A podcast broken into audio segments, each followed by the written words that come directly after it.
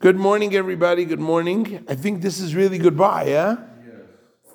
Well, much to our chagrin, Rav Natan David Pour is leaving this morning to uh, Colorado to medical school.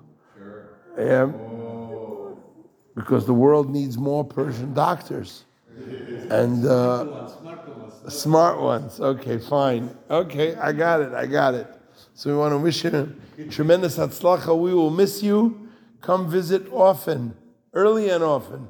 Come join us on a regular basis. We have Zoom every day. If you want, you can join us on the Zoom in the morning. I will send you the link for the Zoom.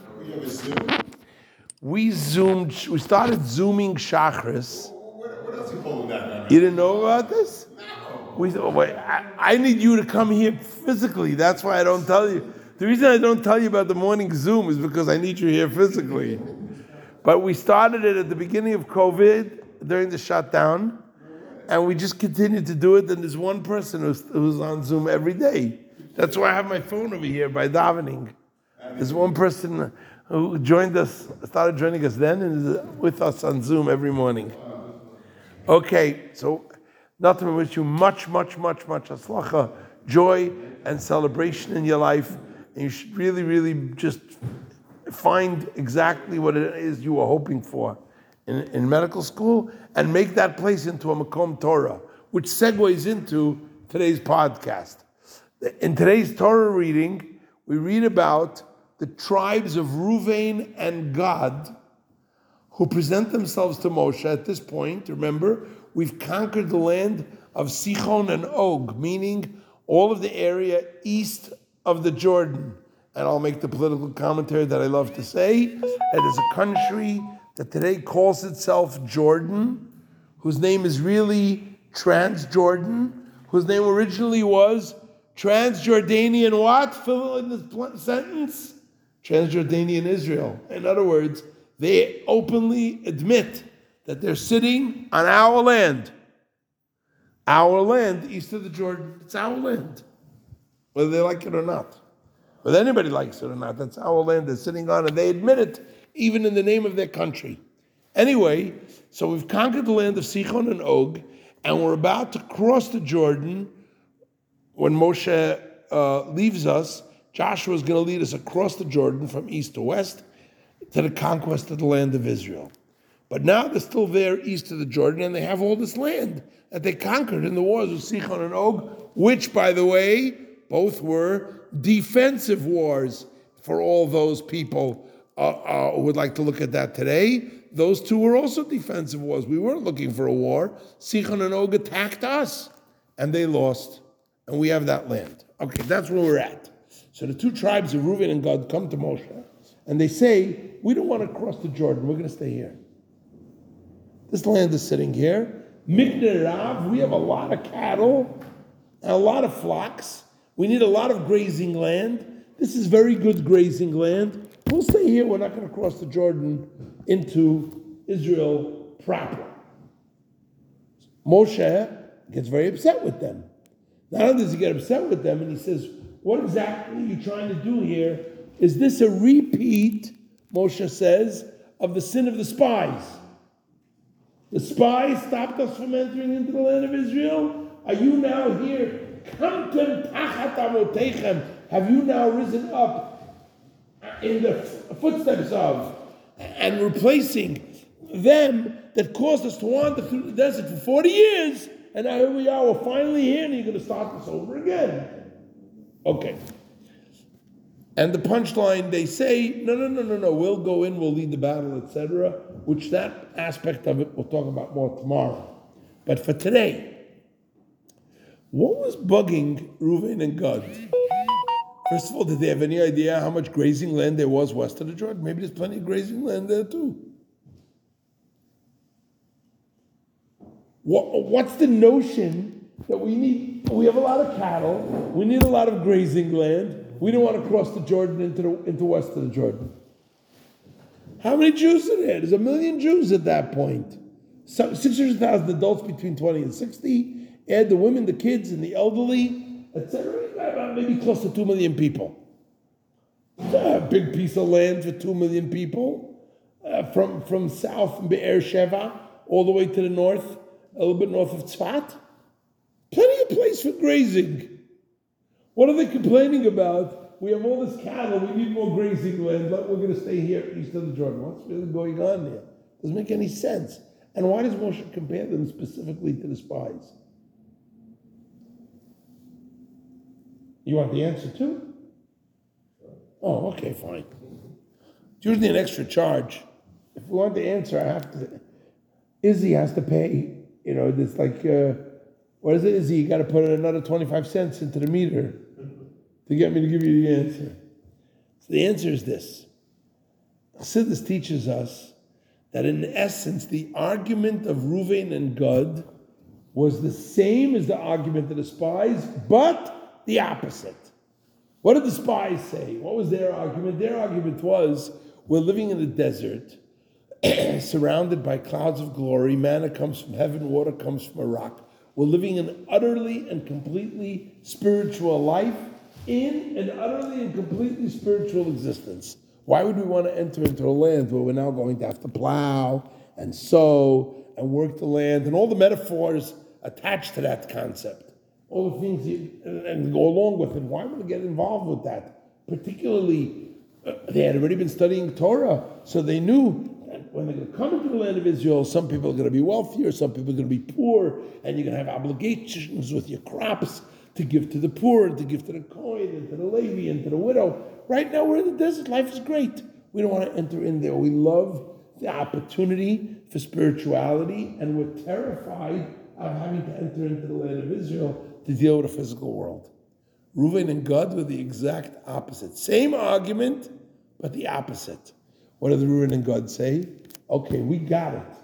We know that the message is, and that was the response to the spies was, no, Hashem gave us the Torah to live in a physical world, not to live in a cocoon separated from the world. So Reuven and Gad said, physical world, we're, we're in. We want to expand the land of Israel. We, we want to take over the east of the Jordan. And the metaphor, of course, is Israel being the holy land.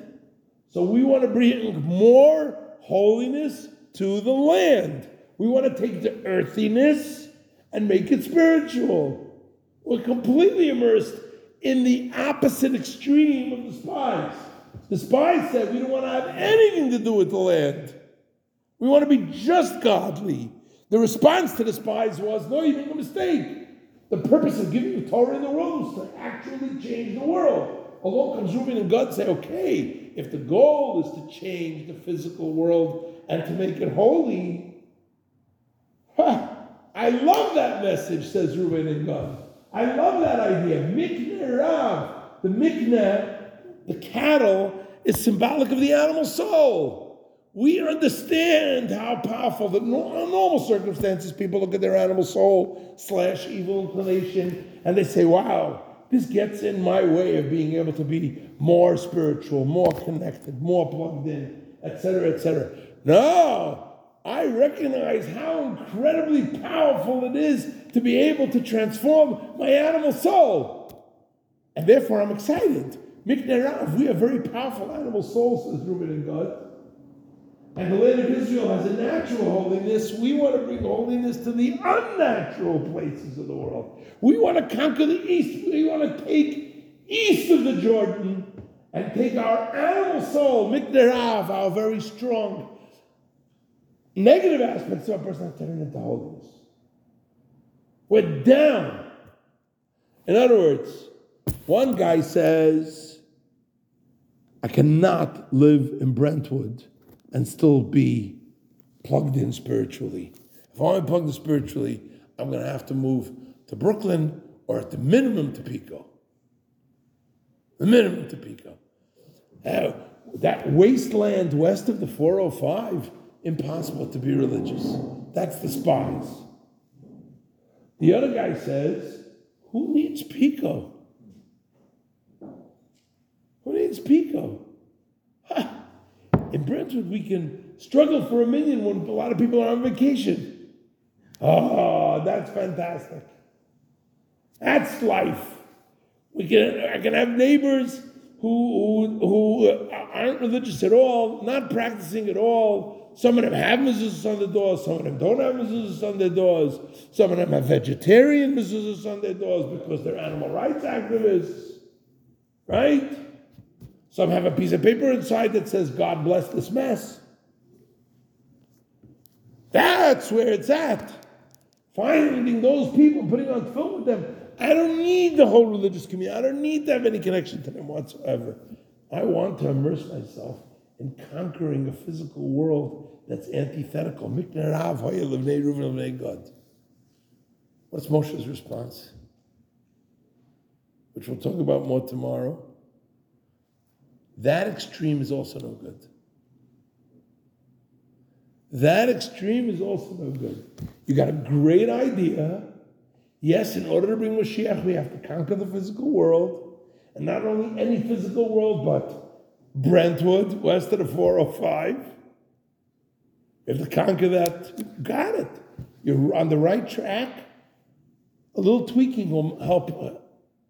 But the first thing he does is he chastises them because he thinks they don't get it. In the course of the conversation, he realizes, oh, they do get it. They understand exactly. They're screaming one thing, but in their mind, they're well-balanced. That's what he comes, and we'll talk about that, the well-balanced tomorrow. We'll talk about that more tomorrow. But for today, the idea is, that they, they, their idea of what they're trying to do is conquer a physical world that presents itself as antithetical to godliness. And even by the time you end today's Torah reading, Moshe says, okay, I get it. So, we have to learn from the Bnei Ruven and Bnei Gad that our mission is to have a geschmack. You see what's going on in Israel today? Somebody sent me a clip last night of a news show, a morning news show in Israel, because there's a whole, unfortunately, rather not talk about the not part, not good part of it in the three weeks, but there's a news show in Israel, morning news show. The two hosts are, you could see, are not, you know, they're not haredi, not by any stretch of the imagination. And one of them put on a yarmulke and tefillin for the whole show. He's sitting for the whole show, the news host, like you go, to, you turn out Meet the Press, and one of the hosts is sitting in tefillin. Wow. And there's a whole conflict going on there now. You familiar with what's going on? Yeah, but I think it's tefillin, yeah. Yeah, they want to stop the tefillin booths in television. They're trying to make that illegal, to arrest. They want to arrest the Yeshiva bachurim who are setting up booths. Oh, I never heard. It's a big thing going on there. So, uh, so all the same kooks, the same kooks. So, so the, it, what it has done is it has brought out the spirit of Bnei Yisrael, totally not religious people. The tefillin booth set up all over Israel today, thriving. They don't have to stop. They don't even have to stop something. Hey, come here, over at tefillin. Lines lining up around the block to put on tefillin. That's the beauty of the Jewish people. They understand. Press them, and we will conquer. May Hashem help us. We'll throw, show love to every single Jew, and by extension, conquer every single part of the world, and bring about immediately the revelation of Mashiach. In these three weeks, the transformation of darkness to light had happened right this minute. Let's say Amen. L'chaim, L'chaim.